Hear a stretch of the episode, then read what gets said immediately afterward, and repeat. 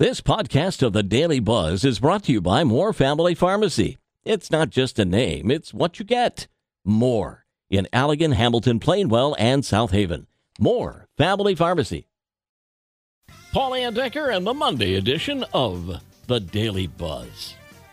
I wonder if the real number here is higher and some of these people are just lying. In a new poll, 25% of Americans admit to lying at least once a day.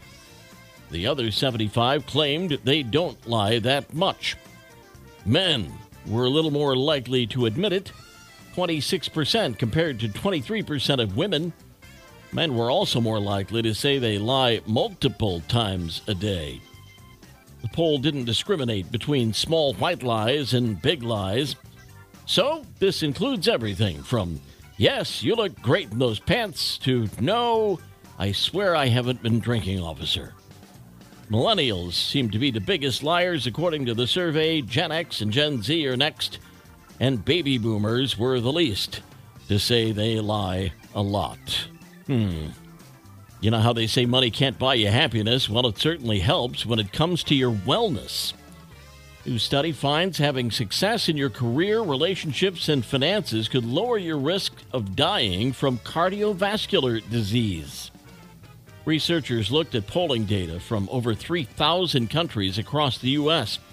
Money in the bank and the community around you matter the most to heart health. You're not necessarily old if you do this.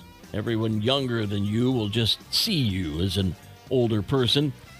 Gen Zers are making fun of people who scroll through their phone using their index finger.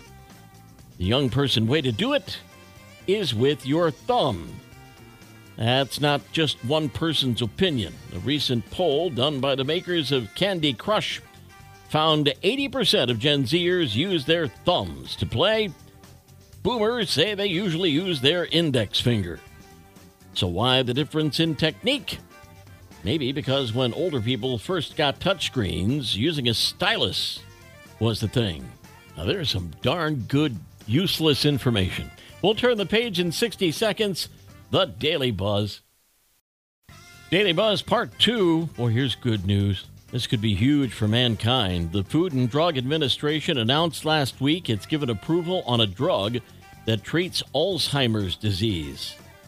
Leqembi, which is given as an infusion, targets plaques in the brain that have been associated with Alzheimer's.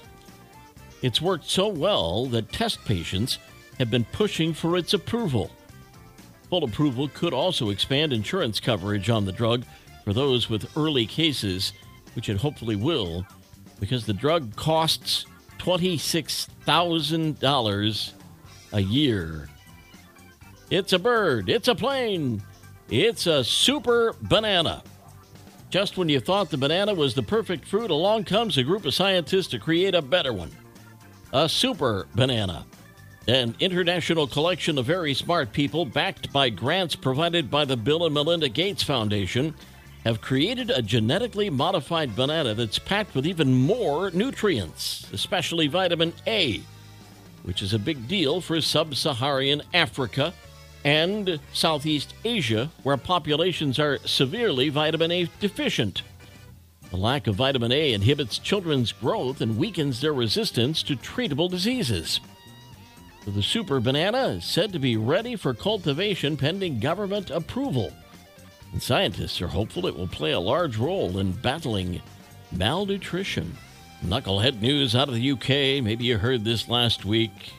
Should ketchup be in the fridge? Heinz UK division settled the debate. FYI, ketchup goes in the fridge. They also did a poll in which 63% of people also said they put their ketchup in the fridge, though almost 37% said they keep their bottle in the cupboard. It goes in the fridge. Come on. The Daily Buzz. Paul at Midwest Family SWMI, my email address if you want to send me things to buzz about. Yesterday's history, tomorrow a mystery, today a gift. That's why it's called the present. I'm Paul Decker. We'll buzz again tomorrow. Have a great week.